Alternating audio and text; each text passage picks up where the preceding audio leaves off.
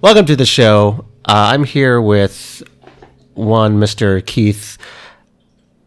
I should I should have asked you this before. Duel, duel, duel. It's dual. Dual. pronunciation. Okay, there's two L's in there. Yeah, and one of them's unnecessary. It- completely. Yeah, yeah. But that way people don't think we're in a fight. Yeah. Keith Duell is here. Um, and uh, I'm excited because I don't really know anything about you. Um, I've met you through, just like everyone else, uh, mostly through Finest City Improv and I've seen you around. And um, the one thing I've gathered is that you're just a real kind person. Well, thank you. You seem like a very um, nice person and not just a quote unquote, oh, he's a nice guy. Like you seem to, you've given your time to FCI. You helped them build the, the new theater, um, pretty much. Um, and so that's really cool. And then uh, I got to see, I've got to see you perform a few times, uh, not enough. Um, and I still contend that you're part of a group that has one of the best improv names. I don't know why I like the name so much. The Dropouts. Dropouts? Yeah. I don't know why I like that name. It just it just seems like a punk band or something. Totally, Yeah. yeah. How'd you how'd you guys come up with that name anyway? Uh, originally, we all met by doing the drop ins back when FCI Mm. did drop ins. Mm-hmm. Um, and the team actually formed through John Wright, who we were they were doing one of those cage matches back Yeah. at the old theater. Yeah. And he was like, "You guys should just form a team and go do the cage match and just have fun." Yeah. So we did. And then it Nice. stuck, and we were like, "Well, we need a name." Dropouts. met in the drop in, so we called it the dropouts. Oh man, I love it even more now Yeah, because yeah. y'all did drop-ins. That's cool. Okay, Keith, um, this is going to be a real interview style since, like I said, I don't know anything about you. Sure. So, where are you from originally? I was born and raised here in San Diego. SD native. Yes, sir. Nice, nice. Um, and then, so what do you? I know you do graphic design stuff because you helped me a little bit with uh, the deconstruction logo, which thank you very much. You're very welcome. So is that your is that your main gig now? Is doing uh, graphic design? I'm trying to transfer into that completely. Yeah, Um, it's a slow process. I was an operations manager for a big moving company. Uh-huh. Commercial moving was where I landed. Yeah. Kind of grew up in that industry. And I've always wanted to get out yeah, because it's just, it was a fallback thing. Yeah. And I fell back into it, knew how to make it work for me. And yeah. did so. So I started going back to school for graphics uh, Nice. a couple years ago and would prefer working freelance rather than for a company. Yeah. Which poses its challenges, but Yeah. I'm pushing it forward. It's coming along, but it's not my primary staple yet, but it's it's the goal, it's the transition. Yeah. Hopefully by next year it'll start really taking shape. Okay. Yeah. Cool. Okay, so you're from San Diego. All right, let's go back in time. Um, what year were you born, if you don't mind me asking? 1971. In seventy one. Okay, not too not too not too long ago. No, no. Hey, in the seventies. Yeah. Yeah. grew up in the 70s and disco, the baby. 80s was my uh you know awakening so to Yeah. speak primarily with music and whatnot Yeah. Okay. Cool. All right. We'll talk about that later. Yeah. Man, man, we, we should sit down with you, me, and Dan talk about music. Right, okay. Because he's also, I think, kind of the same era, and he has opinions about music. i have mine Good. Uh, so, um, your let's talk about your family. Do you have siblings? Only child? What's going on there? i have an interesting uh, dynamic but as a unit i have a brother Okay. um, i was adopted and so was he Okay. and so through all my research and everything i found that i have four other brothers Oh wow. that are all half brothers Yeah. um, but i have one primary brother that i grew up with yeah. and then my mom and dad and uh, i have two kids as well Okay. So you and your brother both adopted your parents. Um, so what was their uh, reasoning for adopting? Could like one of them not have kids or they just always wanted to adopt or like, did you ever No, talk? it was uh, there was medical problems as to how you know the ability to reproduce. And Yeah. So they went out and bought a couple. Interesting. Okay. So, um, are you, uh, who's older between uh, you and your, and your adopted brother or your Uh, brother? it'd be my adopted my brother. my brother. So He's you- older by two years. Yeah. Yeah, so and you're, you're the younger one. Okay. Um, and and yet another th- like this has been a theme uh, with um, all these improvisers. Uh, I think almost everyone's the youngest person in their family, which is Interesting. very interesting. Wow. And I should Google it and figure out what what it is about that, but I'm not gonna. Uh, so how how is your When did you find out that you were adopted? And like, I- and like, was that a big deal? Like for you, is like when you found out, or was it just kind of a nonchalant type of thing? It was kind of a, at first glance, a nonchalant kind of thing. It was Yeah. kind of like, okay, um, we were told at an age to where I don't know that it had an emotional impact. Yeah, It was just like, a, oh, okay, whatever that means. yeah, And then as we grew older, at least speaking for myself, it developed into more curiosity yeah, and then identity and all this other stuff. And so I was the curious of, you know, between me and my brother, I was the curious one. I wanted to know more. yeah, Like, okay, so that means I'm not from whatever everybody else's background is. I have a different background. Yeah. And so I did uh, diligently and exhaustively researched it and came up with uh, that's how I know that I had, you know, four other brothers and okay, wanted to know my heritage and all that other for stuff. sure. Yeah, uh, of course. Yeah. So about like, what age did that feeling of really wanting to know? Like w- at, how old were you when that those feelings started to to set in? Where it's like I really want to know like my bio like my biological background type of stuff. Um, probably about 15, 16 is when it really took shape, but I would not be allowed information for another few years till you're 18. Yeah, And you know how kids like go through that angsty period where they don't like their parents and they're like, I wish I was adopted or, or you know, they, you Mm-hmm. Yeah. know, all these terrible things we say when we're kids. Yeah. Well, I had that in my corner. Yeah. I was like, oh yeah. I was terrible. Yeah. Um, but, uh, but I started to become more curious. Just you know, I'd look in the mirror and I I wanted to know who I looked like and Yeah. who did I resemble because I didn't have that experience. Where I feel like most people that are not adopted may not think about it, but they Right. have that experience of oh, you look just like so and so. Well, Yeah. of course I do. I'm kin or whatever. You yeah. Know? So um, I started exploring it, researching it, getting information from the agency and all that other stuff. And slowly but surely, I started to develop that sense of identity that comes from relating to the people that made you. So to speak. Yeah. Yeah. So, okay, talk more about what you were feeling. Um, so, of course, there's just the general curiosity about, and I get that, like, yeah, because yeah, I want to know, you know, who who gave birth to me and who like created me. Um, but besides the curiosity, can you remember like the feelings and the thoughts and the emotions that you had as an angsty teen? You know, not like were you angry? Were you sad? Was there like a sense of longing? Like what, what were you, what were the things that you were feeling the strongest? Um, kind of like not knowing where you came from and, and, and being adopted. Primarily, it was a sense of, and, and it was probably self made, but my own lack of connection. Yeah. that I think is I don't know the right words for this, but I think we grow up with this uh, sense of connection to our families and Yeah. stuff like that. And when you're told that this isn't really the people that made you blood wise, Yeah. and there's all kinds of opinion on that, but that's for another day. Um, you start feeling disconnected, Yeah. or have a sense of well. I know I belong here because these people love me. I love them. We are a family unit, and that just is. Yeah. However, somebody else made me, and that was my biology. Yeah. And so it was mostly just that. It was primarily curiosity. I didn't feel rejected, Yeah. like some may suggest. Um, there's a book called The Primal Wound, and it centers around adoption Yeah. and in it it talks about this deep emotional stuff that goes on when the child is separated from the mother and i didn't really i mean how would you feel that anyway because it's such a compartmentalized emotion and place to come from it's like I, i'll never discover that Yeah. um, so it was curiosity Yeah. long answer Yeah, that's okay. I get that. Um, so I'm, I'm going to get to the process of of finding out about your your your biological family, but uh, so growing up, um, other than I mean that facet of it, um, I mean like how was your family dynamic with your brother and your and your parents?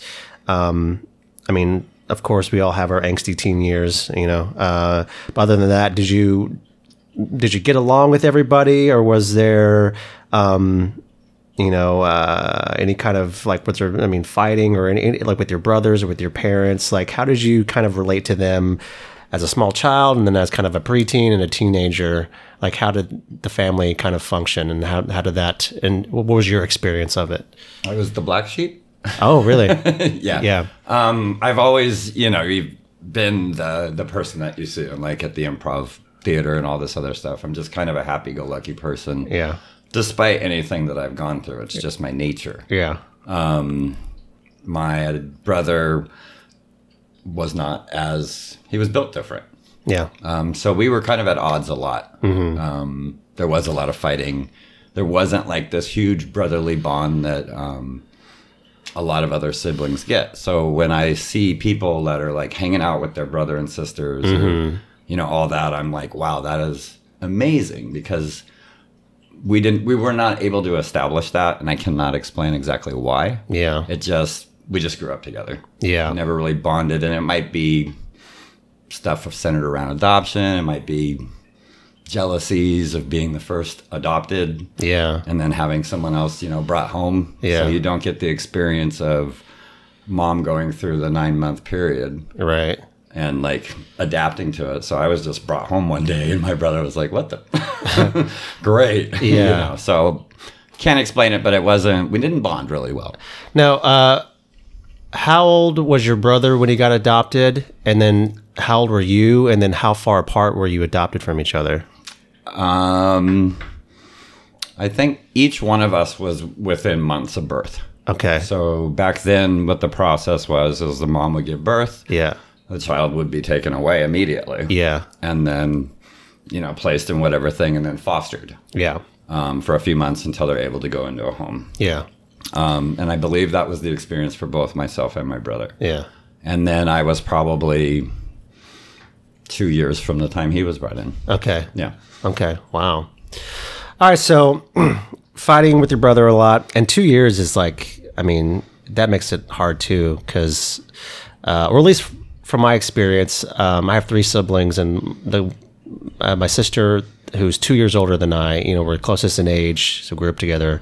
We fought like all the time growing up. It's just being that close um, in age, and there's just butting heads. Oh, yeah. Um, yeah. Okay.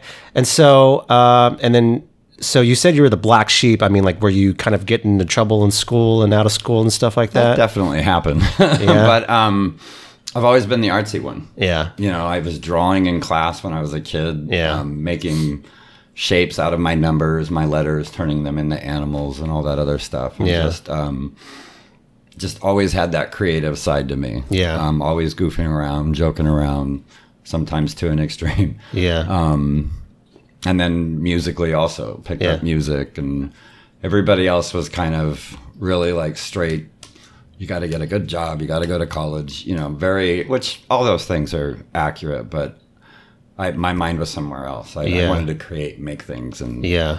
you know put light out Right. So to and speak. so, I mean, were your parents the ones who were like, you got to be on the straight and narrow and get a job? Or were they like, did they encourage your creativity in any way? Or was it kind of a mixed bag? It was a mixed bag. When I was a kid, I was. Um, it's funny because they forced me to take piano lessons when I was a little kid. And Mm-hmm. Piano wasn't cool back then. Sure. Yeah. um, but I still did it, and I'm glad that I had the experience. Um, but then when I wanted to pursue music as a career and like put some serious invest time into it, it was that's not practical. Blah blah blah blah blah.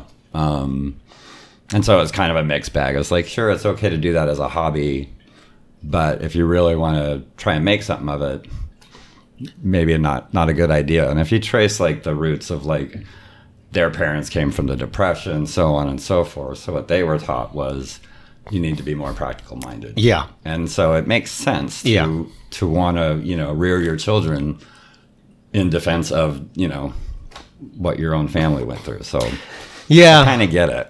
Yeah, there's always kind of a, a s- the the pendulum swings the other way, and there's some overcompensation and stuff. Yeah, Of course. And I think, you know, we probably all every generation, Yeah, yeah. you know.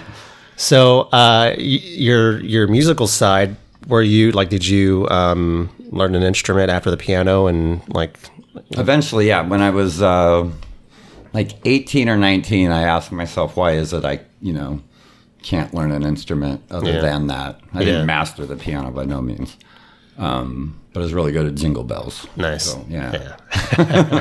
Um, so I picked up the bass guitar, and back then I was into a lot of heavy metal and like, you know, thrash metal, all that other stuff, Yeah. and just started playing, um, and became self-taught. I took a few lessons here and there, but for the most part, my thinking was these people aren't really teaching me anything that I can't find in a book Yeah. or pick up by ear. So I just went after it myself, but I had uh, a passion for it Nice. a real passion and i think that's what kept me motivated to get through the periods of time where it didn't sound very good Yeah, for sure. Cool. Uh, all right, so you're 15. You start y- getting very, very curious about um, where you came from.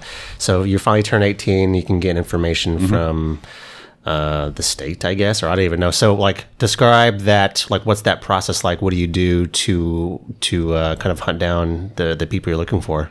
uh, it started with the uh, children's home society of california um, which is basically the agency of adoption Yeah. and they will release non-identifying information Okay. And so I requested that, and you can't get it till you're 18.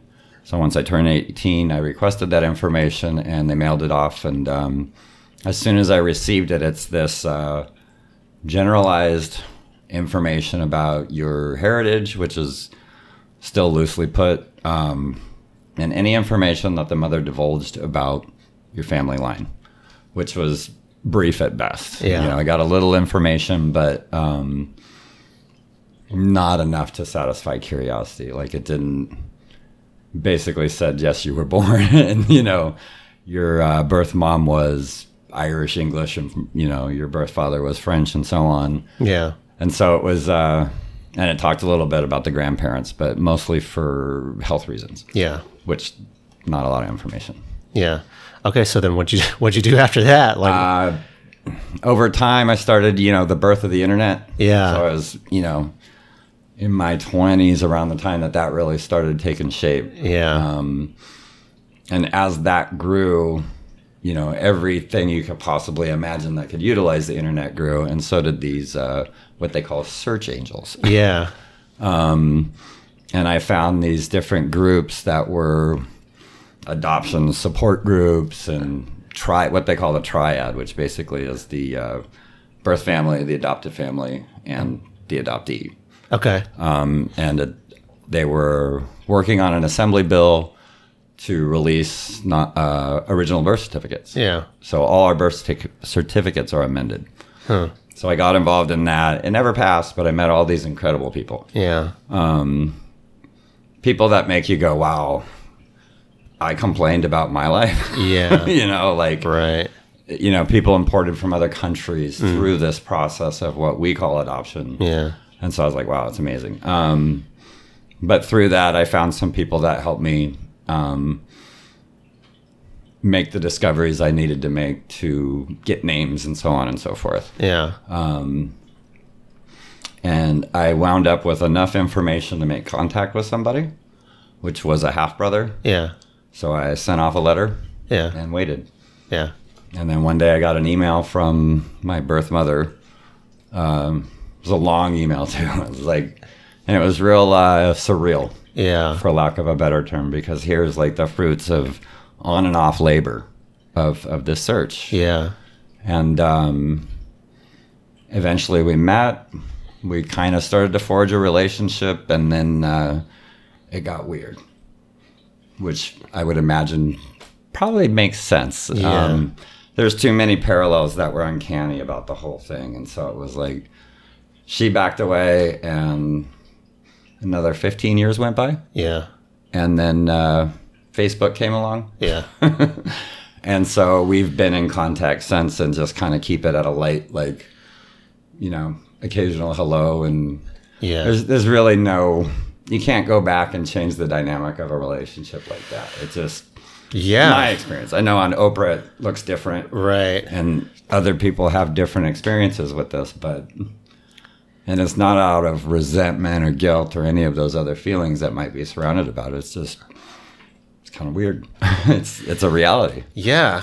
So how okay so you're, you're 18 and you you start but there's just it's just too hard to do and you don't have enough information Yeah. and so you have to wait until the birth of the internet um so how old were you you said you're in your 20s how old were you exactly when like when you first kind of started to make some headway into the search Uh, it was towards the end of my 20s, and I think we met when I was about 30. okay so if like a full decade goes by before you still yeah Oh yeah, it was a long, it was a drawn out process of Yeah. uh, patience. Sure, but it's kind of like uh, you can only go so far. You can only go so far. Yeah. Okay, so first I'm gonna ask you about your. So you're the first person you find out about is your half brother. Uh, so you mail him a letter, um, and then you get an email from your birth mother. Did you like hear back from your half brother? Did he al- did he also like get in contact with you Through her, through her? is when because he, I guess he knew about me. Yeah. Um, and uh, basically, he just passed the information on to her, and then she explained, you know, that So he, he was excited to get the information. Yeah. But that was kind of the extent of, of that. We met a few times. Okay. Cool. Um, s- but so he, uh, I'm sorry, I was assuming that he will also didn't know uh, the his birth birth mother, but was he like still with her? Like sh- like was he was he put up for adoption aw- as well, or so No, he was no, so still he was he was her legitimate son. Okay, cool. Uh, through another um, man, Mm-hmm. and uh, which who coincidentally had the same middle name as my first name, which is where that whole like wow this is interesting. And then Yeah. it got more interesting with all the different parallels. But um, so he was you know he grew up with his family. yeah Um, and I guess she told him, you know, I did give a child up for adoption. Yeah. So you have a brother out there. yeah And so I guess in a way I kind of closed that gap by saying, "Hey, what's up?" yeah cool. So okay, so then. Um, and you said you had you have other half brothers as well, Mm-hmm. right? So is that also the same family, or from your from your biological father? Or? Biological father, there's two, and biological mother, there's two. Okay. Yeah. And then um, I'm going to come back to your mother. But Uh, so uh, what about your, your biological father and those those guys? I got enough information to locate the biological father. Um, I reached out to him, and he was not too receptive. Okay. And that would be where we left that one. Okay. Yeah. And um, as far as the biological brothers, maybe one day. Yeah. I mean, curiosity kind of drives me a lot. Yeah. But um, as I've gotten older, I've kind of found a place for all this. Yeah. And just kind of, you know, it is what it is. If chance and the universe decide that it's something that needs to happen, then it will, Yeah. kind of thing. Yeah.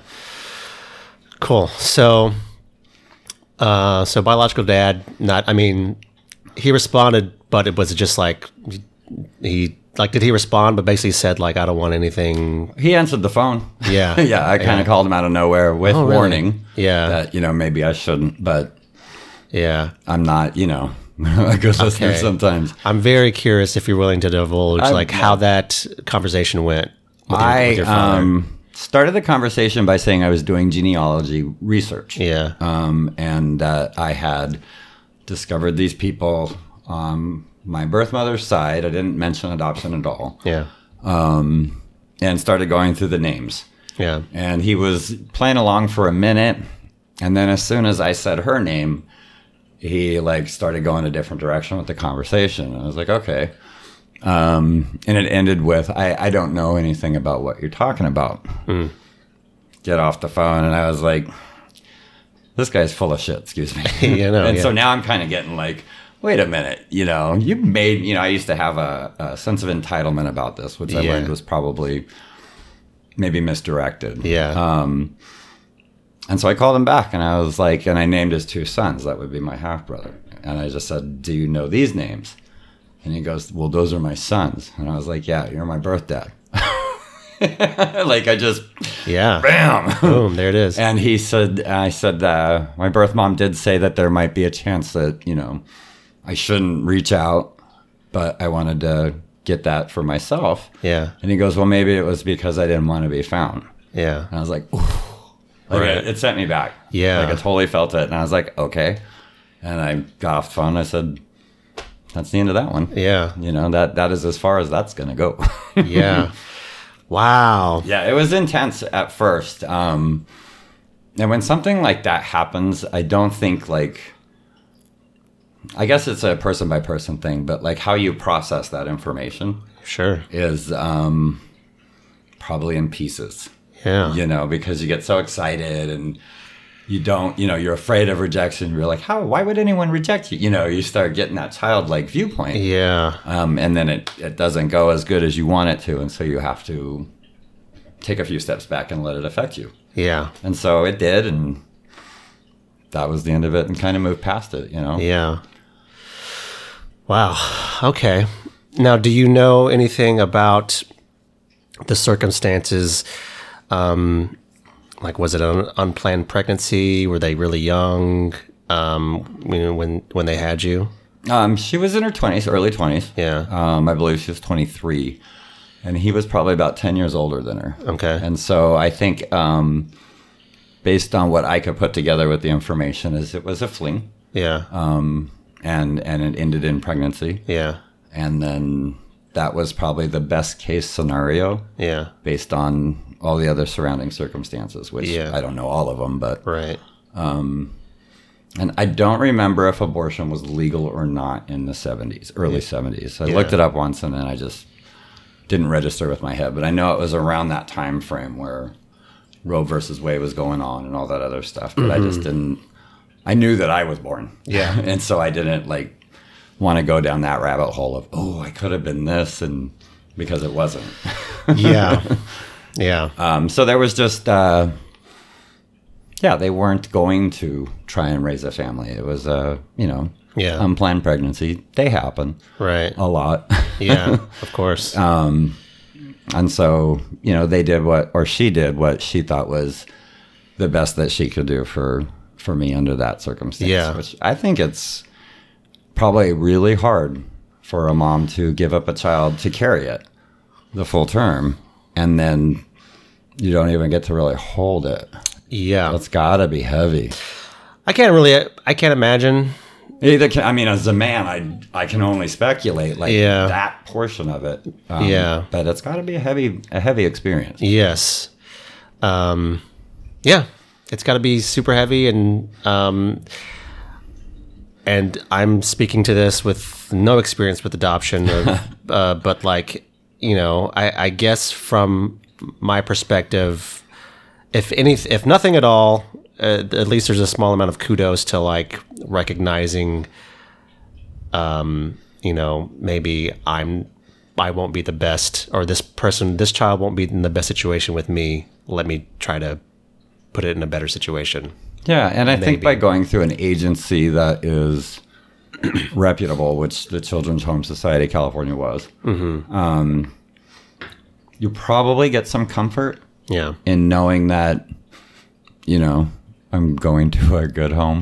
yeah, you're not just like dropping a baby off at the fire department. Uh-huh. Yeah, like Yeah. where it's just as random of a chance, right? Yeah. That it could go wrong. Um, and I grew up in a stable home. My family stayed together. Mm-hmm. Um, I always, I never wanted for anything really. It's not that we were super wealthy, but I and I- and I don't mean I got everything I wanted, Yeah. but um, we didn't go without. Yeah. You know, I went to a gr- I went to San Diego Unified School District. I went to elementary school and junior high and high school and Yeah. you know so i was i was brought up probably in the way that she would have hoped Yeah. you know Yeah. Okay.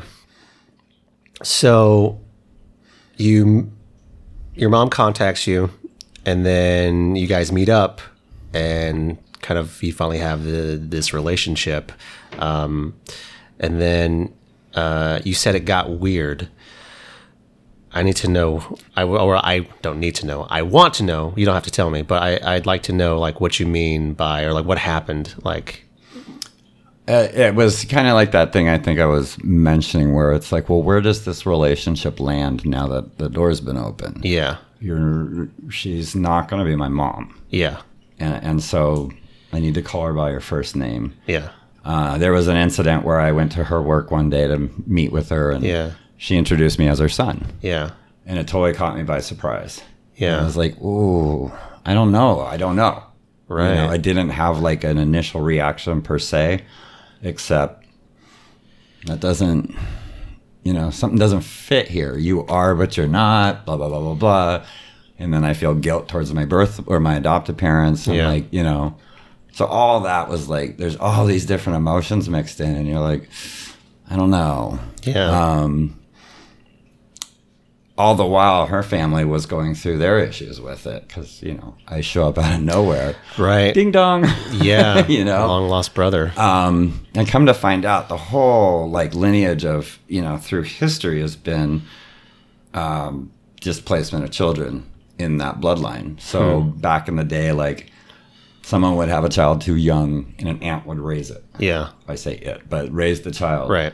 um, and that's not something you know that's part of history we know that that happened a lot um, what happened a lot in this particular family to where it seemed like it became habitual Yeah. um, and like genetic memory is what kept causing it because she had a sister um, that she hadn't met yet when I met her, and so she met her while her and I were meeting, and then come to find out her husband finds out he was adopted, and so all this stuff happened in a very like condensed period of time, Yeah. and it was too much too soon for too many people Yeah. all at once. And so everybody kind of just separated. Um, and then she kept me like completely like blocked off. Like, so once Facebook evolved and all that other stuff, I started looking her up and nothing. The half brothers, nothing.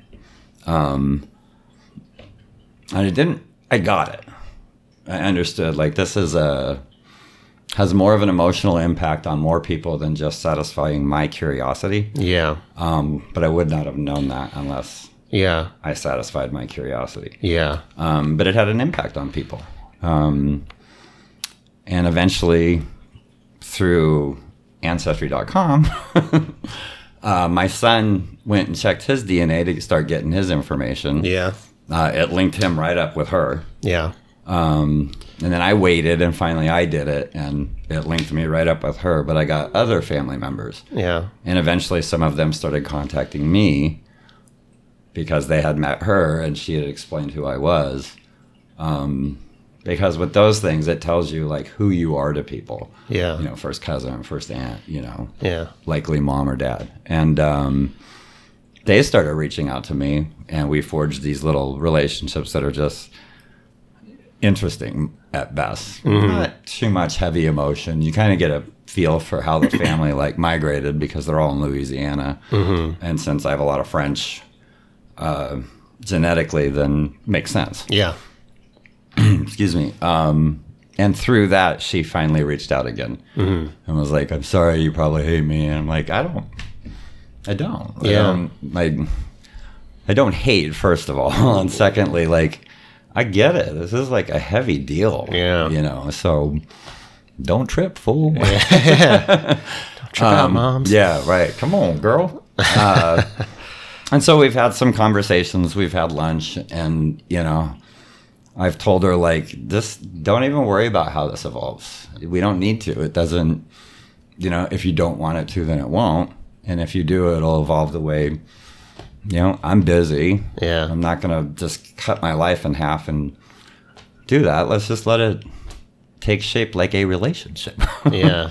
Um, and so that has been the course, and it's been, you know, I have my knowledge or my curiosity satisfied, Yeah. and I'm happy to have this person in my life as long as we are clear on what those boundaries are now. We didn't have that before, Right. and so that was where, uh, you know, it took 15 years to figure that out. Like, what are those boundaries? And I have mine.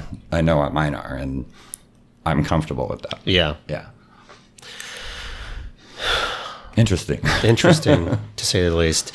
What did your uh, adopted parents think about? Um, did they, you know, did they say anything when you were starting that process of trying to find your your biological parents? As a kid, they used to say they completely 100% support it and will do whatever they need to to help me on that journey. Yeah. As a kid, I heard the words but felt a different response, Yeah. you know? Yeah. Um, and I treaded those waters lightly to where I don't share that information. yeah. I share my uh, heritage, any of the genetic stuff that I figure out, health issues, all that other stuff. Um, but I'm pretty good at reading like the emotion that other people emote, even when they speak the opposite. And so Sure. I was like, it would do nobody any good Yeah. to bring it up. Yeah. And so I keep that one kind of packaged away for myself. Yeah. You know, and I don't I don't really I feel like that's the best decision Yeah. for that. And there's no reason why they should have dinner and Yeah. like it just doesn't make sense to me. And so Yeah. Yeah, I get that.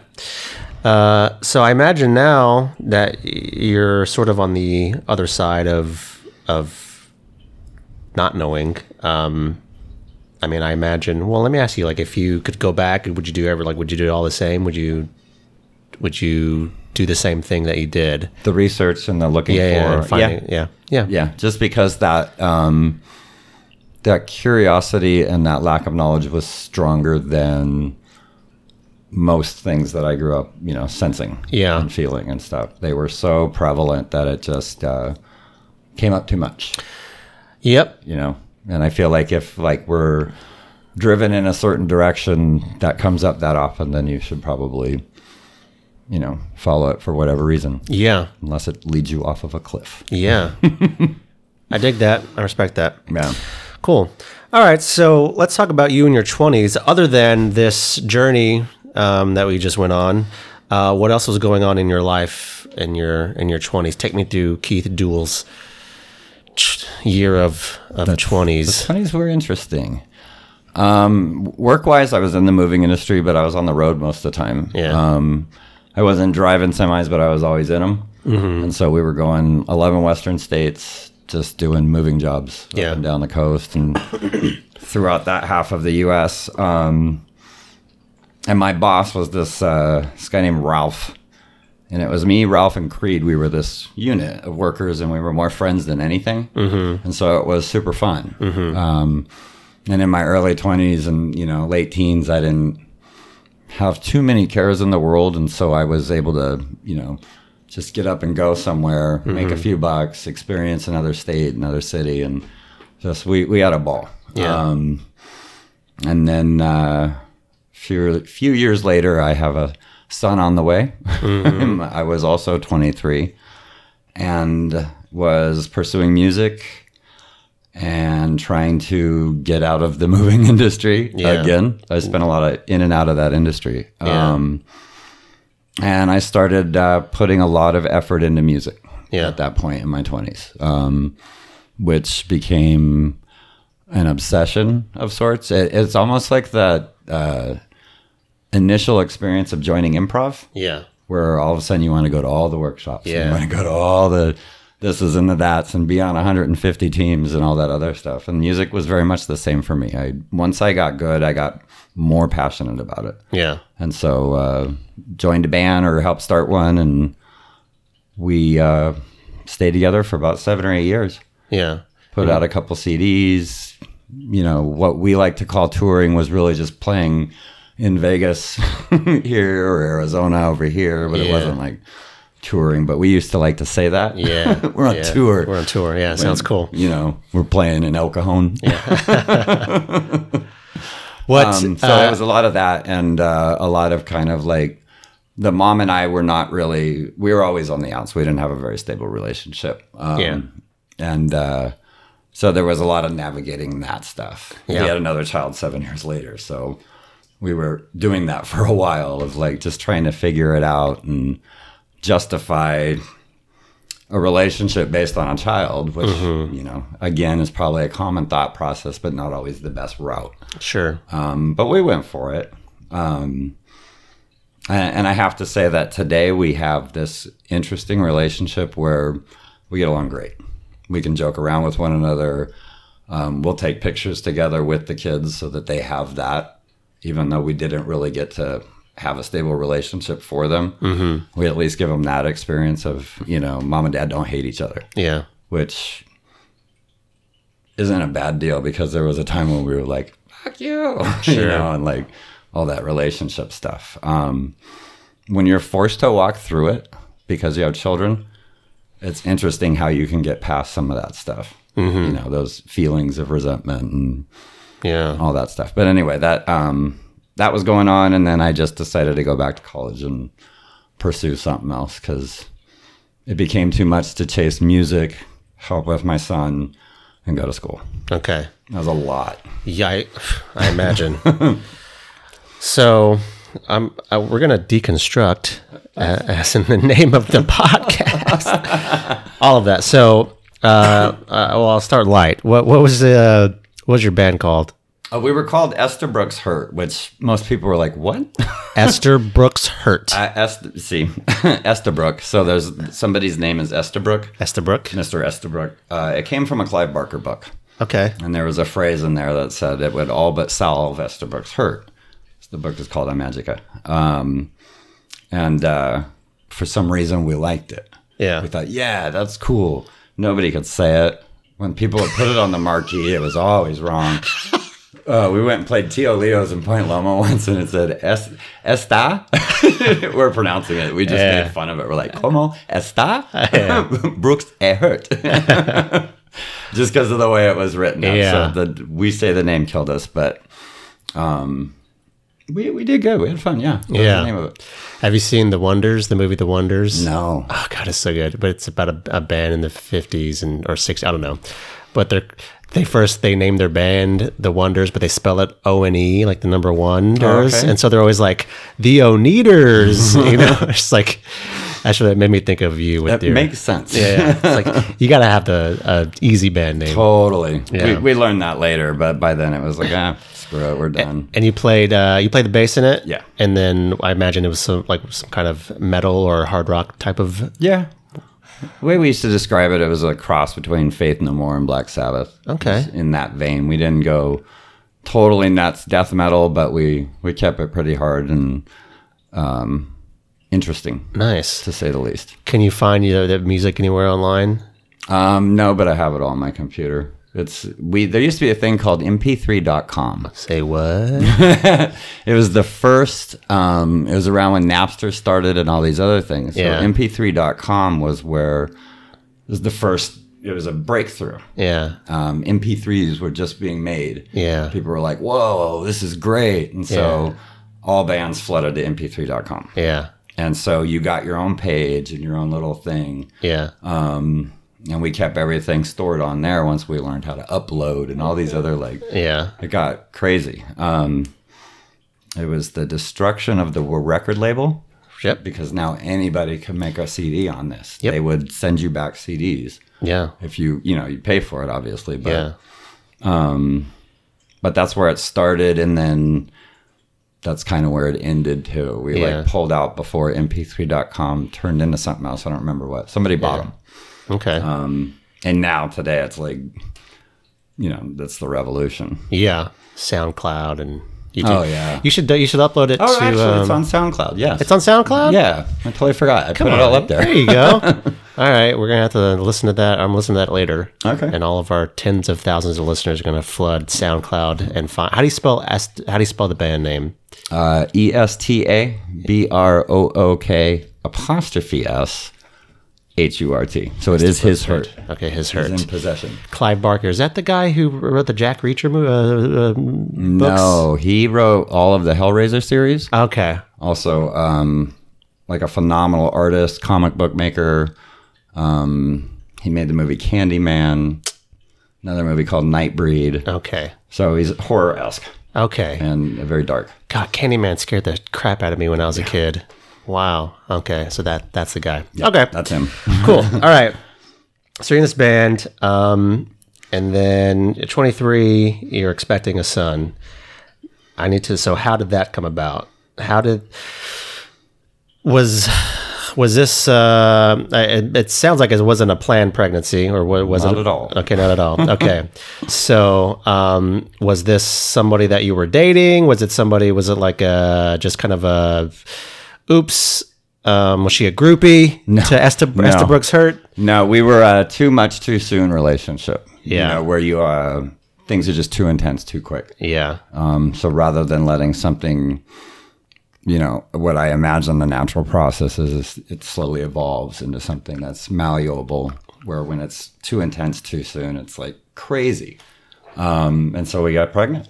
Yeah. you know, while all that was going on, and then uh, that created a bunch of different feelings that were in opposition with all that intensity. So Yeah. it got it got dramatic. It got weird. It got um, tough, and we actually split during that time. You split during the when, while she was pregnant. Yeah. Okay. I'm gonna de- I gotta deconstruct everything because I'm very curious. Um, so first of all, how'd you meet this this person? Uh, it was through a mutual friend, Okay. um, and so we were at somebody's house yeah. um, for like a group get together or whatever we did back yeah. then. now, was the attraction like just like that, or did It's pretty you? quick. Yeah. It's pretty quick. And it, it's just like, I don't even really remember some of the process. It was like all of a sudden we're together. Yeah. And, you know, I'm going head over heels and I'm assuming the same is happening, but she's actually the one that ended it Yeah. um, fairly abruptly and was like, uh, I think we need to stop. I was like, okay. and then that so so she, she gets pregnant and then um because i'm very curious about just uh fatherhood in general um i don't have any kids but i'm sort of approaching that possible that possibility Yeah, yeah. now granted i'm 34 you were 23 You're in a much better place. yeah uh what was going through your head or what went through what do you remember feeling and thinking when you found out that she was pregnant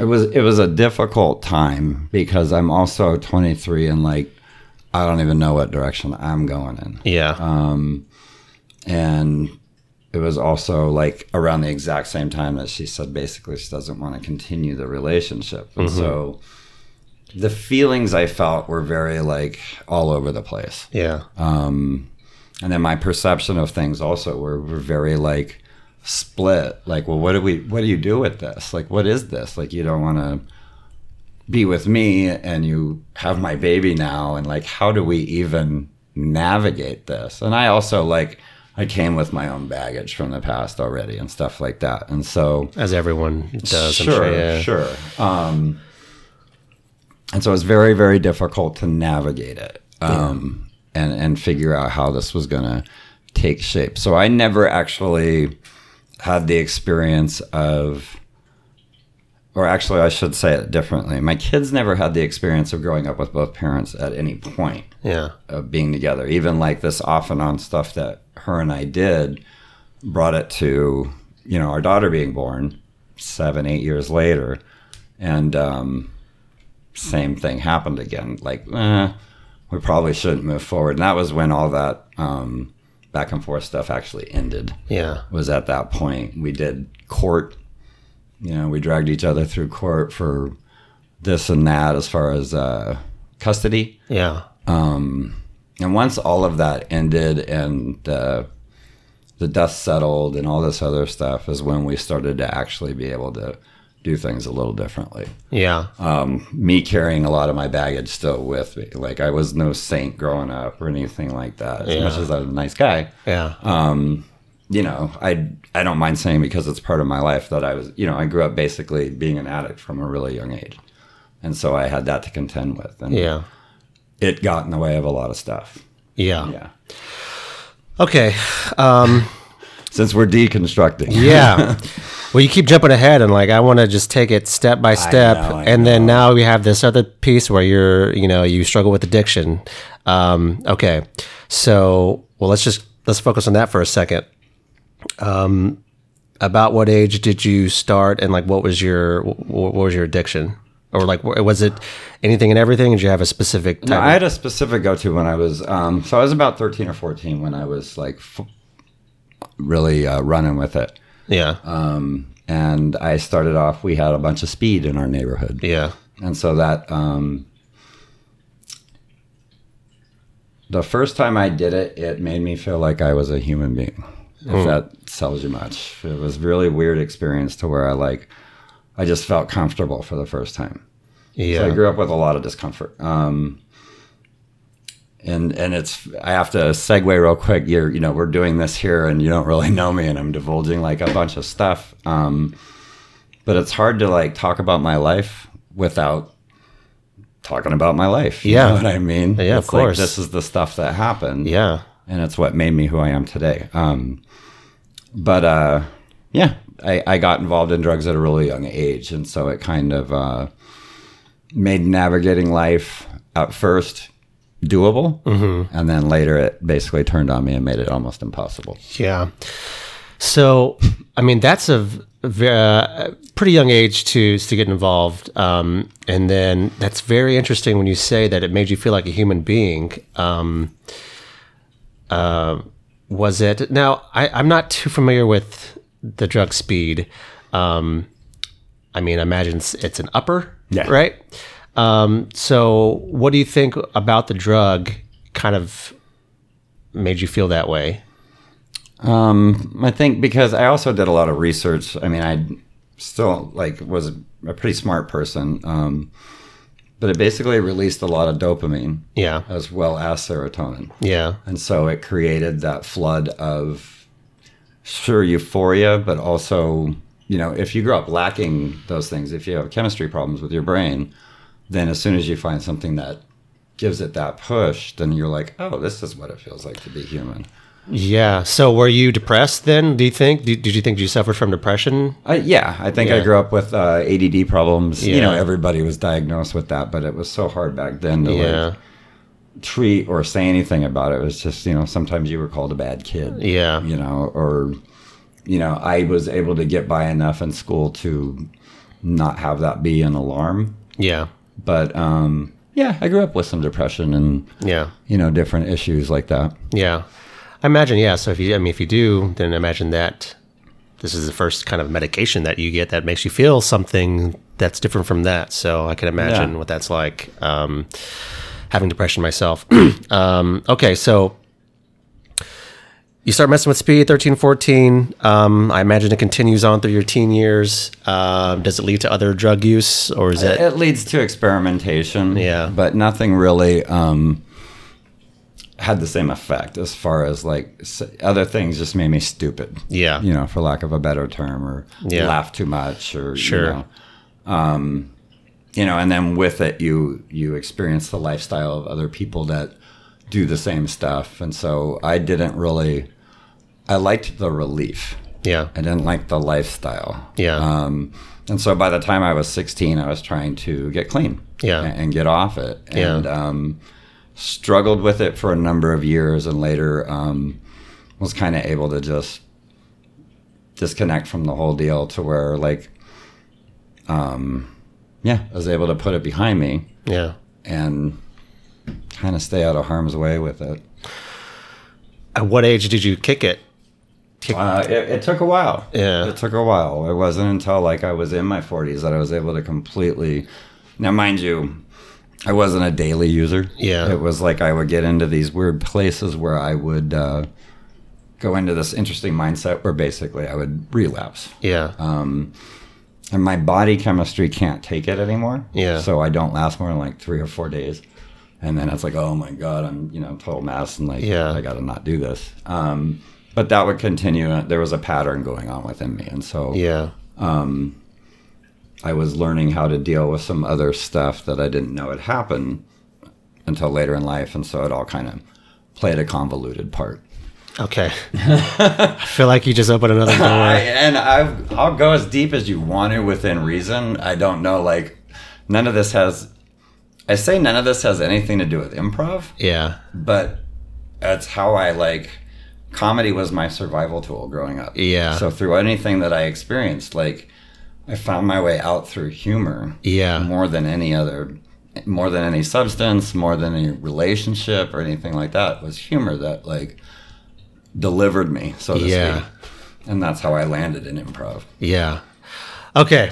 God, there's, there's, there's so much, and no, this is this is all great, and I I want to just take a moment to say thank you so much for sharing all this with me, um, and not just with me, with everybody who's going to listen to this. Uh, Tens of thousands of people. tens of thousands, maybe even hundreds of thousands. Who knows? Right. Um, but I really appreciate you being honest and and uh, this is, I mean, yeah. Then this podcast isn't about improv; it's just about everyone's life story, and this is yeah, this is what your life story is. So, thank you so far for for sharing. I- I- so far.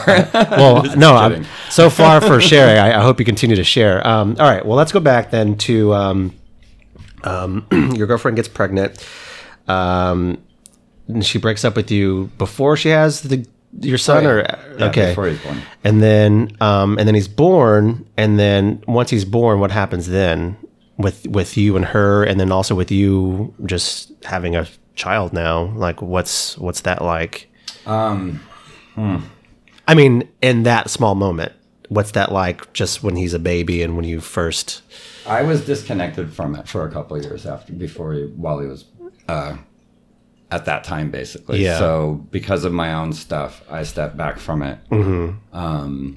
and really didn't become actively involved in his life till he was four. okay, Um, I met him a few times. We hung out and stuff like that. Yeah. Um, but I was incapable at the time. yeah, And so I took a step back. yeah, And then when I stepped back in, it was kind of full bore.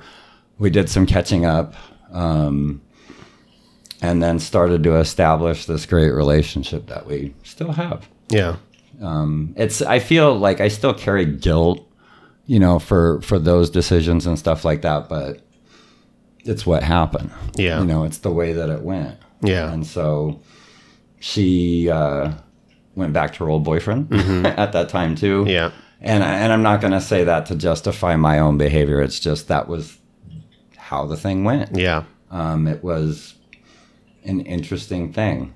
Yeah. Uh, and when I stepped back in, it was it was pretty. It was a pretty quick process as far as all the bonding and like reconnecting and all that. And then mom and I started reconnecting again, and that's how that whole process unfolded as far as uh, you know getting back together and Yeah. redoing it all and yeah. so on and so forth. Okay. So there's a few years there of just kind of disconnection and that's just how it that's how it played out. Then you get back together, um, you start reconnecting with your son. Um, so what are those years like when you're really kind of like bonding with your son for the first time and engaging really in fatherhood and then you know also reconnecting with this person who i mean obviously there's some feelings there some passion Oh, yeah. and stuff and so what's that like it I was inspired to grow up as best as I could with what I had to work with. Um, and i- it was just interesting. Like I didn't know the first thing about being a parent or fatherhood or any of that other stuff. And, um, I wanted to do it different than the way I was raised. I wanted to be more emotional, um, have more feeling and which is the same way of saying emotional. um, but wanted to have more bond, more uh, interaction that was more relatable to him rather than to me. And so it, you know, it started with just simple games, um, connecting over blocks, you know, laying down on the floor with those red, blue, yellow, and green blocks and building these amazing structures. And it just kind of evolved from there and that was kind of how that transpired and then you know he's in school so it's showing up for these events and doing all these things that were just counter to what i had been experienced so far yeah so it was a it was an interesting deal but it was the bond really that was uh we were able to build upon that and Yeah. and put that in and mom and i would fight off and on throughout all this and we'd go through our turmoil and so on and so forth but um somehow we managed to bring him up and then have another one yeah so then you have your daughter later on Mm-hmm. um now was this one also was it planned unplanned it was unplanned yeah it was uh it was unplanned her and i had been dating again on and off yeah Um, she got pregnant and pretty much ended it abruptly at that point and was like i think we just need to co-parent there's no yeah this isn't going to work and and at this point i'm like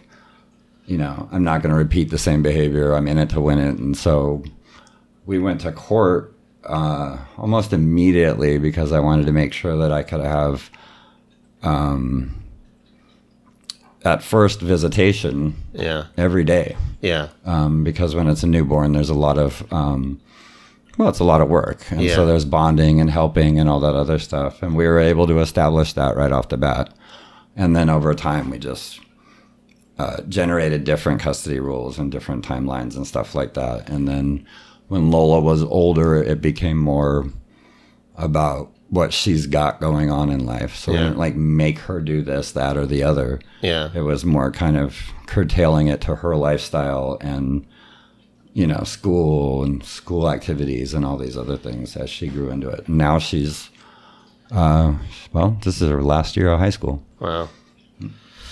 I jumped ahead again. Yeah, come on, man. uh, I got to deconstruct everything between now and then. Uh, so, was what was that like with with um, their mom and you? Like, once they did, w- once y'all decided, um, uh, okay, we're gonna be we're, we're not, we're not gonna be together. Once you decided, uh, you know, we're this no more relationship, but we're just gonna be co-parenting. You went to court. Um, was that um, I guess what's the word I'm looking for? I mean, was that a positive experience? Like, were you guys sort of learning to get along as just co-parents, or was there still kind of a struggle? Like, No, there was still a struggle. Um, there was still struggles with like beliefs about how like Dakota should be in school, like what kind of school setting, so on and so forth. Um, and uh, so it, it took a while before we were able to iron things out completely to where it was like whatever, you know, it's not worth the fight anymore. Mm-hmm. Um, and again, you know, everybody plays 50%, right? Whether we like it or not. And so I brought my 50% with me, uh, which didn't make things easy. And then she had her input as well. Um, and she eventually married, like when my daughter was really young. And at first, I didn't like that. Like, it wasn't so much that I had a jealousy experience of this other guy is with my, old, you know, ex old lady or whatever, however people say it. But it was wait a minute. now this guy's going to raise my kid and I'm here. Yeah. And so it was a very like internal struggle and it was like it was a feeling of powerlessness. Like almost like no other I'd ever felt. It was like I don't, you know, I wasn't happy about it. yeah, But when you have no control over something, what do you do? You either stay angry or you find a way to, you know, come to terms with how you feel and get past it in a positive way. And that was how I was able to kind of eventually just like, this is what it is. you Yeah. know? I don't get to make that decision. And in the long run, it was probably the best thing that could have happened because Lola grew up under different circumstances. Um, whereas Dakota grew up with me and Maggie trying to, you know, yeah, figure things out. And then I had my issues that I was bringing in and stuff like that. Whereas, you know, she did a great thing by giving Lola a lot more consistency yeah,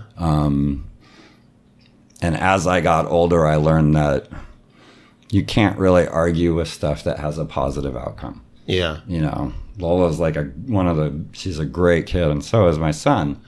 Um, both of them are like amazing. It's just like okay, then it worked out. yeah, You know, because that's what it's for anyway. It's not about me. yeah, You know, yeah. So it's that's interesting. I've had like an interesting set of circumstances throughout time, and Y- yeah for sure uh well that's well that's cool so that's um yeah i mean that's i'm glad that that happened that way where you know because i can i can I, I don't know i can imagine i can't really i've never gone through it but yeah i imagine the powerlessness that you feel when there's another person who's like you know but then now looking back on it you know it's turned out to be a positive thing and it, I think so. yeah, so that's that's really cool that it, I guess it wor- it worked out that way. And I was still struggling with all my demons and stuff like that. And so it Yeah. was, you know, those are, uh, you know, it's kind of like a best case scenario, Mm-hmm. all things considered. At the time, there's no way I could see it like that. Yeah, You know, I was blinded by just, you know, pride and ego and all that other stuff. yeah, But retrospect, yeah. you know, Cool. Okay, so then let's jump to uh, your thirties. Um, uh, you have two kids. Uh, you're co-parenting. What were take me on the the journey of your thirties, and we can talk about this thing that you alluded to earlier, which we didn't. I mean, yeah, let's un- let's unpack it uh, as much as you want to. Um, so yeah, let's. What was your what were your thirties like? That's a big question, but you know, Yeah, 30s were I had made a, a, a career change. So there was a time a lot of my family lived in Washington State, and um, I would visit. One of my cousins took me to the Special Olympics, Mm-hmm. um, a big event that was out there that she was participating in and helping with. And there was something about it that just grabbed a hold of me, Mm-hmm. and and I found like this passion of working with people that had disabilities. Um, and I didn't put it to work right away, but eventually it started coming back up, like that thing with the curiosity on the birth mom to where I stepped into a volunteer position and eventually turned it into a career for a few years. Of, um, I became a behavioral therapist working with kids with autism. And because of my life story being the way it was, I found a way to really relate with these kids because there was, uh, you know, there's a lot of receptive and expressive issues. And, you know, I never wanted people to tell me how to be. And I put that to use with these kids where you know, we don't need to teach them how to be more like us. We need to teach them how to be more like them and how to express who they are because we're not going to make them quote unquote normal. Yeah. Uh, and I had just like a, a fire for it. Um, and I fell into some really cool agencies that were very holistic about their approach towards this, where they use play therapy and like a thing called floor time, which is you actually follow the kid's lead and and build on that and that builds their skills and you know so on and so forth um, and that was what a lot of my 30s was spent doing and it was really burnout you know after a number of years and it wasn't really paying the bills very well mm-hmm. and eventually i finally pulled out of it altogether and went back to the moving industry which i've always you know it's always been there i've always known how to make it work and so Yeah. I stepped back into that role. Um, and I satisfied that curiosity of mine and that need to, you know, go in and do something. Yeah. Okay. It was a great, great experience. I met like amazing people, Yeah. just like people you normally wouldn't meet. Yeah. So it was nice. Nice. Okay, so then, um, and then, uh, what was your, uh, like, as far as your kids going through? I mean, I guess they're going through uh, ten or uh, maybe not yet teenagers, or maybe they are teen. I guess they are teenagers. Are they teenagers? Uh, how old are they in your thirties, and and and what's their life like, and and how is that? How your how is your thirties as a, as a parent? Well, Lola was born probably right before I turned 30, I believe. Um, and so Dakota was, well, no, wait. Dakota was born in 94. Um, Lola was born in 2002. She was born shortly after 9 11. Uh, it was interesting. Yeah, we're still, you know, we're still working out that dynamic. yeah, Um, I'm trying to figure out so, what do I do?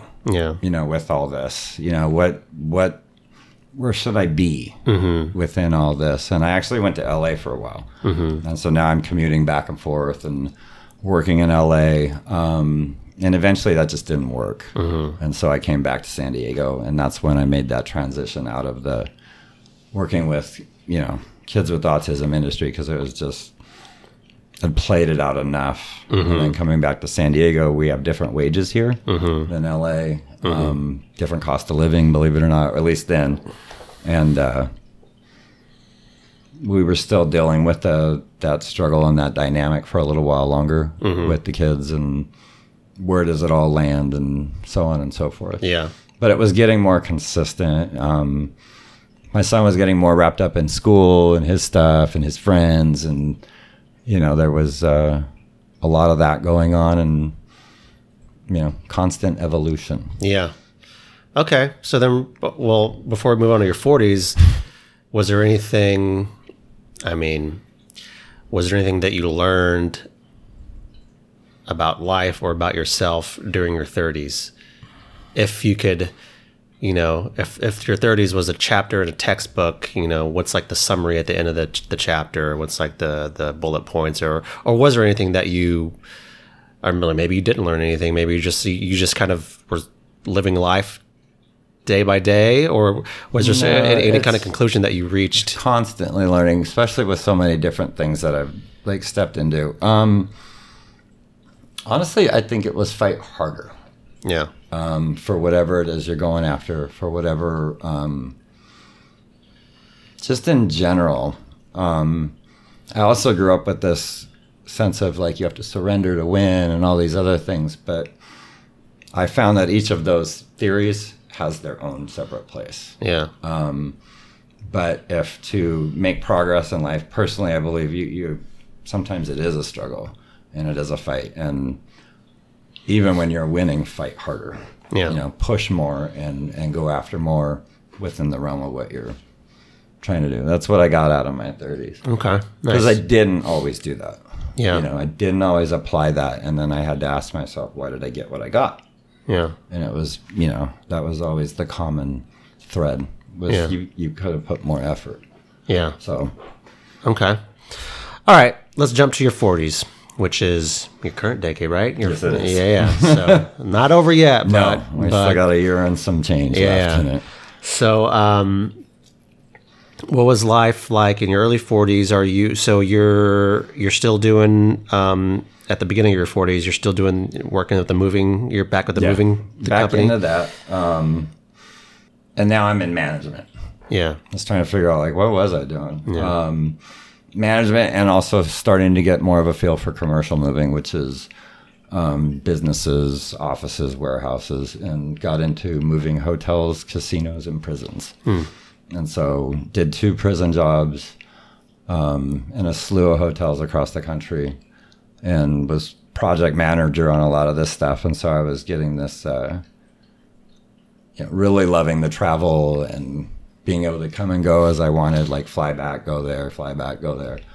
Um, and so it was like all that work in the moving industry had somehow put me at this level where I was operations manager and like was carrying titles and had salaries and all these other things. So it was like the fruit of my labor.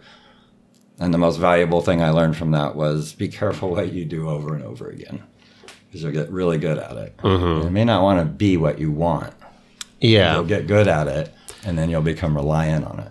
Yeah. So, but I liked it for a while. You know, I enjoyed it, and I was traveling all over, and you know, they had cheese for a while on certain projects and getting them done, doing them right. Yeah. And then I tried to start my own company with a partner doing that. And it went well for about a year, but then both of us were like, this is too much. We didn't have the capital to really accommodate what we were up against. Yeah. so we let that dissolve and um, i went and got another job with another commercial moving company and then for whatever reason i was like i reached that point where i'm like i don't want to do this done i don't want to do it anymore um, and that's when i stepped back into school again Yeah. and started uh, working towards graphics because I've always kind of done it on the side. Mm-hmm. Um, but felt like if I had certification, it would really kind of. Uh, it's better than yeah, I've dabbled in it. Right. you know, it's helpful getting a job or getting clientele and so on and so forth. So that was when that journey started. Where'd you uh, Where'd you go to school for that? I went through the San Diego Continuing Education Center. Okay. So I think everyone should know that the state of California will put you through school for free if you are going after particular trades and they're all more than minimum wage jobs. Yeah. So they're trying to get people working making, you know, 25, 30, 35 bucks an hour at least Yeah.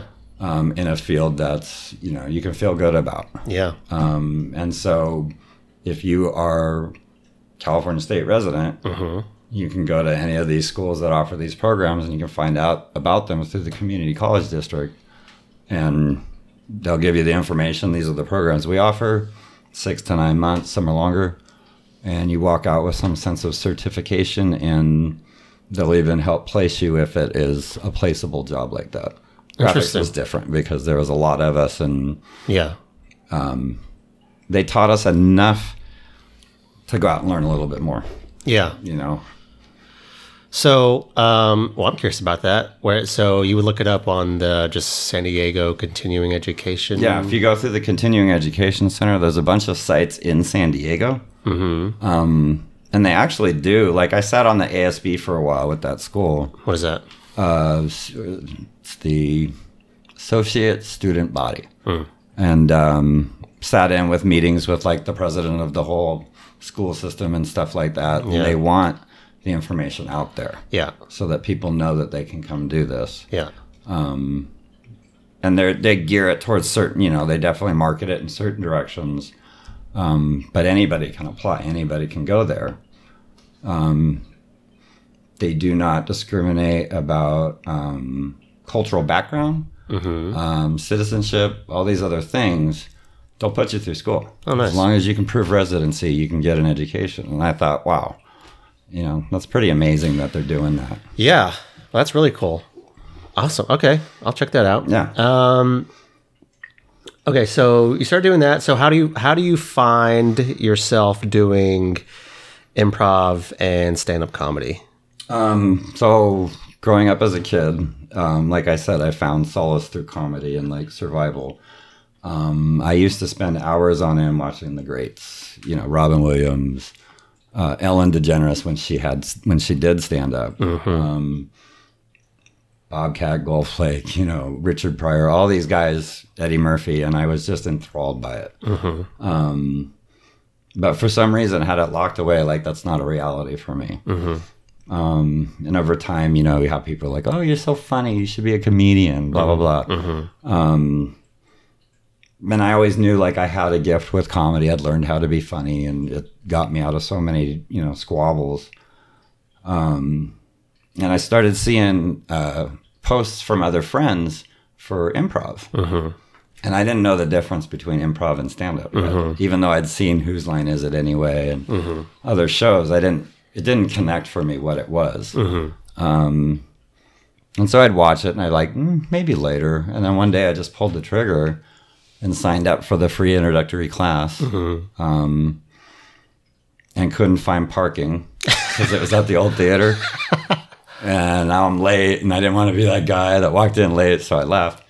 Um, and then I finally just like, I know I want to do this. Yeah. And so I paid for level one, and um, it was amazing. Yeah. It was amazing. I was like, oh, this is the greatest thing in the world. Um, and stepped into that and haven't really looked back from it. I knew that it was, I wanted to do stand up. Yeah. Like I had made that decision that it was time for me to step into that. And I figured this was the best way to get there. Um, and then when I learned what improv was and how much I loved it, I was like, well, I'm not getting rid of this. You Yeah. know, I'm keeping this. And, you know, the ultimate goal is to learn how to incorporate the two Yeah. and make it, you know, kind of like my own act, so to speak. Sure. So what was it about uh improv? Um we all love it. You know, we can all talk about it for a long time, but for you, for Keith Duell at that time, what was it that really resonated with you? Like why'd you why'd you love it so much? It felt like I had a natural inclination for it. I didn't know the rules yet, even though there are no rules. Um, like I would, people would do like quote movies that I hadn't seen, and then I would play with them on it. Like I would come up with some riff about it, and they'd be like, "That doesn't go with the movie." and I feel like, "Oh, I didn't, I didn't know you were doing that." Yeah. And then I step into improv, and somebody says some offhanded thing, and I can riff back and we're going now we have this thing going back and forth and i always wanted that Yeah. you know when i goof around with people it was like i didn't i didn't see a lot of movies Like, Yeah. i like making stuff up myself Yeah. um and uh like it just felt natural to me like i just stepped into like you know i don't want to say i felt like coming home or anything like that but uh, it, it was a, there was a very like fond feeling of stepping into it Yeah. Nice. yeah Okay. So then um so uh now you're doing improv and you're doing stand-up shows. Um and well we're sort of caught up, but is there anything else before we talk about improv and stuff? Uh, is there is, are there any other things, the kind of major things in your life that we haven't talked about, like any of those demons or anything like that? Or I- I'll say one thing about it. I don't. I don't think it needs too much attention. Okay. Because, um, so I survived a horrible trauma when I was a kid. Yeah. I'm not going to go into the details of it. Um, and that plagued me for a long time. Yeah. And and when you're a kid and you get traumatized in you know any kind of way, and and I also want to acknowledge like a lot of us have been traumatized in one way, shape, or form. And like, it's I'm not unique to the experience, or you know, get to say my life is this because of this. It's you know, I I held that for a while though. At, like at one point in my life, but I, I think it's just important to clarify. Like, there's so many different traumas that happen, and we all carry all that weight and that baggage. Um, I'd rather like speak of it in like a unifying manner rather than a separating one. Yeah. But anyway, I carried that throughout a good portion of my life. Um, it was even like blockaded out of my memory for a long time, and then it surfaced, and um, that was a whole nother uh, experience of learning how to live with that and just stuff that you know comes up with it. Um, but it shaped me Yeah. and it shaped how I dealt with life and how I looked at the world. Um, and I stayed this happy-go-lucky guy throughout it, despite the you know emotional turmoil and all that other stuff. Um, and I, it just to me, it gives testament to the human spirit. Yeah. you know that we can survive just about anything. I mean, obviously, if you're shot, you're done. You know, in that manner Yeah. but um, there's something about the human spirit to me that is just like amazing. Yeah. you know what we can go through. Not that we needed to, but how we can come out on the other side. Yeah. It's not always pretty, Yeah. you know, but in a way it is. It's just a different kind of pretty Yeah. is my experience with that. So that's that's really all I'm going to say about that. But that was a major component throughout all these other, you know, it gives answer to some of those other things that we talked about and stuff Yeah. like that, and how I kept myself separate from people because I'm carrying this wound that I don't know how to heal. Yeah. Um, eventually, I figured it all out and have done healing and therapy and meditation and all these different things. Um, you know, to to change the verbiage to survivor rather than victim. Yeah. You know, Thank you for sharing that. So, um, what are some? So you just mentioned therapy stuff. So, just like I guess for anyone listening who has whatever they're dealing with,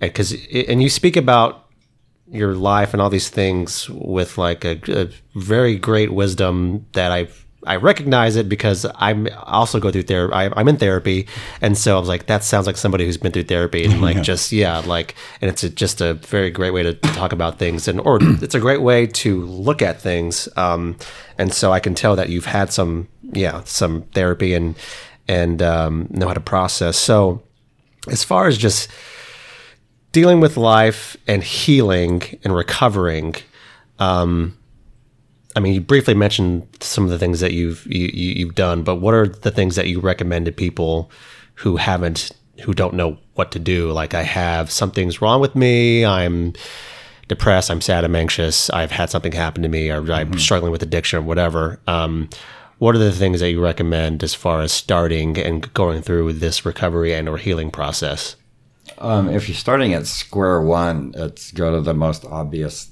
thing. So there's 12 step organizations, and whether that's where you wind up later, you know, at least go somewhere where you can find your people. You know, somebody who's going to relate rather than push you away. Um, and with therapy, like just because, you know, typically there's a price tag on that, but there's so many different community organizations and and places to go to where you can get really good therapy um, by people that are actually you know passionate about being a therapist Mm-hmm. um, at you know little to no payment. Um, obviously, there's red tape involved in all that because it's you know community resources. Um, but I learned that most of that stuff you can't deal with alone. yeah I tried. yeah I wanted to be like the one exception to the rule, and Yeah. it's just the universe doesn't work like that. Yeah. right. That was a tough lesson. Yeah. But yeah, I, I would say find your people and and find the things that you love that take you out of it, Yeah. not necessarily escape it, but just there's no reason to constantly be in turmoil. Yeah. which I was for a long time, and I didn't have like anywhere withal to get out of it. Yeah. And if somebody does, then you know, latch onto that because you still got to deal with it. You still got to process it. Yeah. You don't have to do it overnight. Yeah. I tried. Right. Didn't work. Didn't work. yeah. Doesn't never does. Um All right. So, what are your? So now you're. Um, so what are you? Forty eight. Yes. Okay. Um, so what's going on in your life right now that you're excited about, or that you things that you look forward to, that you're happy with, and then what's kind of your your next couple of years? This is kind of what I'm hoping to accomplish, or what I'm hoping to do. That kind of that kind of question too. Well, there's there's the graphics company, which I'm in hopes to be my primary staple. Um, it's not necessarily my lifelong dream or goal. That's where the comedy comes in, but the reality also has to take shape. Yeah. and, you know, I have to feed myself and you know still help with my daughter and stuff like that. So, trying to turn that into something that you know will will do all that, so I can detach from all the other like different uh, things I do to bring in income and stuff like that. Um, I still have a hand in the moving industry, and, which is fine. It's not a backbreaking thing anymore, but I kind of want to be done with it. Um, so building that, and then us, I have like an actual five year plan with comedy. Um, I wrote for a year before I stepped on stage, and then this last year has been a lot of uh, learning the ropes as far as being on stage, understanding the audience, and so on and so forth. Different animal than improv stand up is. Um, Yeah. and uh, I've been you know blessed enough to get a lot of show offers you know that are workable, doable. They're not huge spots, but they're they're consistent with where I am right now. Mm-hmm. Um, and I would like to see that become more of a lucrative venture also down the road Yeah. anything you do over and over again, you get better at. And so I put a lot of effort into it still. Mm-hmm. Um, and that's kind of part of the plan. And I'm pretty confident that I'll see the the results, even though there's nights when I'm like, Yeah. you know, it Yeah, doesn't go as planned I sometimes. imagine. Yeah, Yeah. nice man. Uh, all right. Well, I really want to see one of your uh, your sets. Um, when's your next couple of sets? I have a show Thursday night at um, it's called The Manor in. Uh, it's over by Hillcrest, but it's this little town down the road from Hillcrest. I can't remember Bankers Hill, Okay. and it's literally inside of a mansion. It seats about thirty-five to forty people. Oh wow. That's Thursday night, and that's kind of a suit and tie or cocktail wear event as it's advertised. Um, and then that's pretty much it. Oh, I have one at Torquemoto on the twenty seventh. I do a monthly show there Oh nice. for stand up, and then um, I have another show on the 28th, but it's more of a corporate event. Yeah. And then starting October, I have one on the 4th, the 5th, and the 6th. Nice. Yeah. Okay. Well, I'm, I'll try to catch one of those when I'm not traveling. I'll Uh, diligently put them on Facebook. But yeah, do it. Cool. Um, all right. oh, and lastly, Rug of Love is going to go to Ghost Fest. Rug of Love is going to Ghost The other- Fest. Yeah, the other improv team is going out to Ghost Fest October 11th and 12th Where's Ghost Fest? in Phoenix. Oh, nice. Yeah, we're excited. Nice. So you're on Rug of Love and The Dropout. So those are your two only. Those Those are my primary. primary teams. Yeah. Nice. Good times. Who's on um I think I know everybody, but uh who's on Rug of Love? Uh, Go yeah, through the cast. Goja, Babel, Ron Rice, Mike Romero, myself, Dave Lindsay, Ozzy Gutting, and then our coach is Vanessa and Erica O- Obenauer. Nice. and then um and then who's on um just for our, our tens of thousands of listeners, who's on uh, the dropouts as well. Uh, myself, uh, Marty, Meaty, Corey, and Tara. Nice. Good times. Okay. Um Oh. I have A party gift? no Oh. uh, questions. that glass of water is your gift, sir. oh, thank you. y- you're the I, I wrote these down just the other day um after I in- interviewed like seven people, and I was like, I should have some questions I should ask. There you and go. I, so you're the first one I'm going to ask some of these questions to. Um, okay. So well, I'm trying to think if there's anything else I want to talk to you about. Hmm. Nope. I think I pretty. I think I know. We did a lot. we I- we dived I pretty did not deep. plan that that was what was going to happen, but I also don't mind. I was thinking on the way. It's called the deconstruction. I'm like, huh. I wonder if it fits the name, and, yeah, a little bit. and I'm okay with that. I mean, it's, Good. I think it's hopefully uh, if my life can help somebody else, or at least somebody can relate to it, then It's already helped me. I um, I appreciate everything you shared. I I really do. So thank you. thank you. Yeah. All right. Well, we'll get to some some lighthearted questions. Except for maybe the first one. Well, it's not really a serious question. So, um, when is the last time you got really mad about something?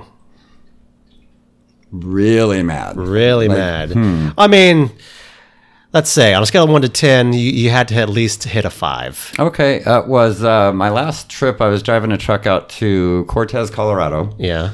and midway between Yuma and Phoenix, the truck broke down. Oh no. And it's 11:30 at night, and I'm in the middle of the desert. Oh no. Um, and so it was a rental truck, and I had to go through the rental company to get roadside assistance out. And the closest roadside assistance was two hours away. He came out and said, I can't fix the truck. Nice enough to drive me to the next town to go get some, you know, water and stuff like Yeah. that, and then bring me back to the truck, which was, you know, 30 minutes away yeah. um, and then left me there. And then they said they'll send a tow truck out. A wrecker is what they are, the big ones. And he couldn't be out for another two or three hours. Ugh. And so I rolled down the windows of the truck and I was just going to lay down. And the bugs just start coming in. I'm like doing this. I roll the windows up, but I'm in the middle of Arizona. so it's super hot. And so I was livid. I was heated. Oh god. so I was letting the rental company know, you know, yeah. this is you know because the onboard computer went down nobody's fault but again like that like total sense of like ah Yeah. this is horrible Yeah. um i lived yeah. i lived through it and the delivery was made on time and i got to come back pretty quickly so What a shitty yeah, I was experience. pissed. Yeah. it was very mad. as you should have been. Okay.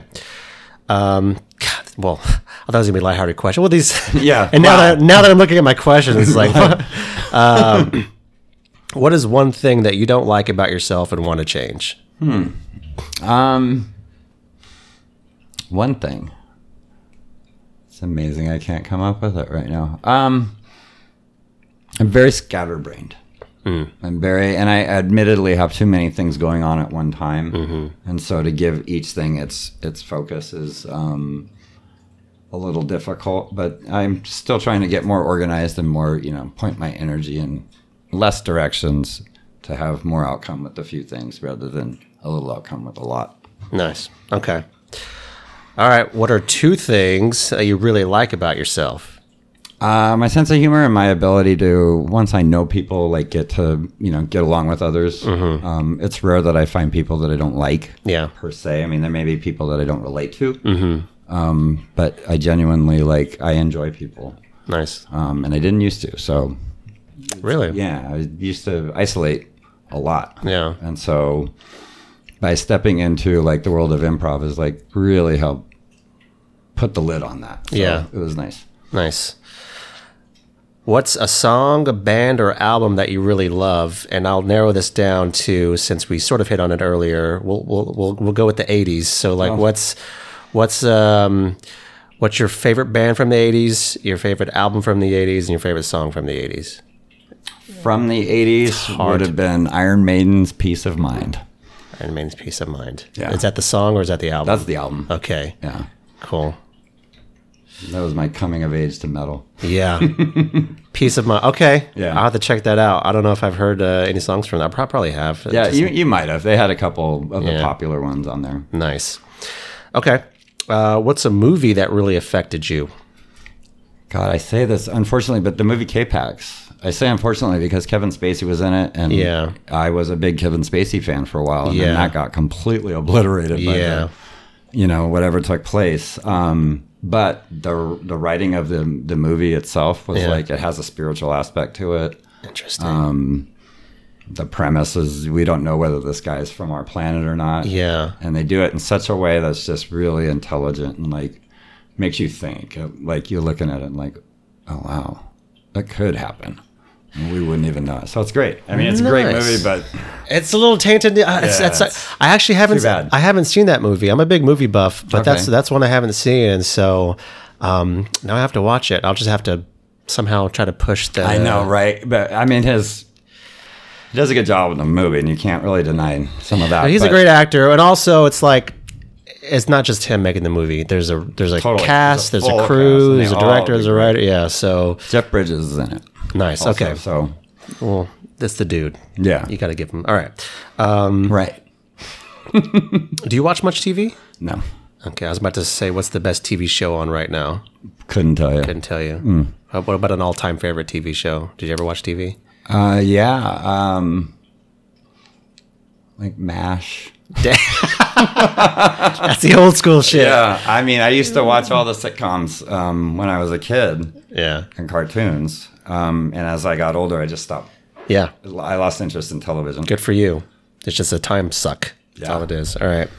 Uh, what's a book that you loved and would recommend to others? I just put this on the internet. It's Stephen King's Eye of the Dragon. I have the dragon. Okay. I read that status. D- did you mention the book's name in this? In I the do- It's at the very. very okay, I was just like, Yeah. what book is he talking about? Yeah. Uh, I It's have a the fairy dragon. tale. Yeah. um, and it's a. It was am- amazingly written. It's a great book, and it went outside of what he normally did. yeah. That and then uh, the Greatest Salesman in the World by Og Mandino. I've heard of that. It's great. Is it a is that a novel or is that a nonfiction? It's a novel, um, but it's m- written with a lot of nonfiction Yeah. information in it, and has a really neat ending. Yeah. Greatest salesman in the world. Yeah. What about are there any nonfiction books that you uh, that you've that have helped you in some way? And A lot of them. Um, I became obsessed with reading self help books and Yeah. all that other stuff. Um, what are some of the ones that that trying to remember, stick out, or at least one? I wish I remember um, the name of it. It was an older book. She talks about our schemas, like these different like parts and aspects of ourselves, Yeah, and how that um, if they do not get nurtured, they do not grow, yeah. and how to go back and nurture them. I can't remember the name of the book. You're gonna have The to life, life of me. look it up. I will, and I will. Email it to me later on. It's, and- it's in my Kindle, so I can okay, I can find yeah, it. I'll put it in the show notes. yeah, it was a later on. great book. Um, but then I also read like a lot of Thich Nhat Hanh. So Living Buddha, Living Christ was an amazing book, Okay. um, and a lot of his books. And Pema Chodron also has a book called The Places That Scare You, Yeah, and it's about you know looking into your like darker side Yeah. and acknowledging it and the things that we're afraid of. nice. Great book. Nice. Okay. And lastly, uh, what's something a person can do to improve their life and the world? I almost made a sarcastic comment. out of habit, but I'm gonna refrain because we haven't gone in that direction Uh-huh. yet. it would have been fun. Well, say it. Now I want to know. Drugs, Ah! but I'm kidding. Of Um, course. it's too much of a setup to have that punch. Um, uh, one thing, like I'm trying to figure out also, is like how can I make a difference in the world that's not uh, that benefits others rather than myself? Yeah. And I think just forming consciousness around that and understanding that the universe has our back. Um, there's a reason we're here, I believe. Um, I don't say too much about religion and whatnot because I, to each his own. Yeah. I think we're all fundamentally believing in the same thing. Yeah. I just call it the universe because it fits to me. Um, and, uh, you know, we're all just trying to get by. And so nobody's actually doing anything to us, is what I've come to find. Um, it's my interpretation of what they grew up with and how they're behaving as a result. Um, and I may not, may or may not like it, uh, but it doesn't mean they're doing it to me. It means they're suffering as well. Yeah. Um, and I think that when I change my perspective on that stuff, everything changes. You know, the, the way I view the world changes. And all of a sudden, instead of hating somebody, I can be like, ah, it sucks. You know, I feel for you, man. Yeah. You know, not every day. you know, still a work in progress. Still but human being. Yeah. Yeah. Those are the goals, at least. And there you have it. Yeah. Keith, thank you so much for being on the show. Thank you for coming here, and uh, thank you for sharing so much about your life. Um, that was fantastic. I loved. I was. I loved everything that you said. I love everything, every minute of it. So thank you so much for sharing. Thank you. Thank Yeah. you very much for having me. All right, man. All right, to the tens of thousands of listeners, we bid you adieu. Bye bye. Bye.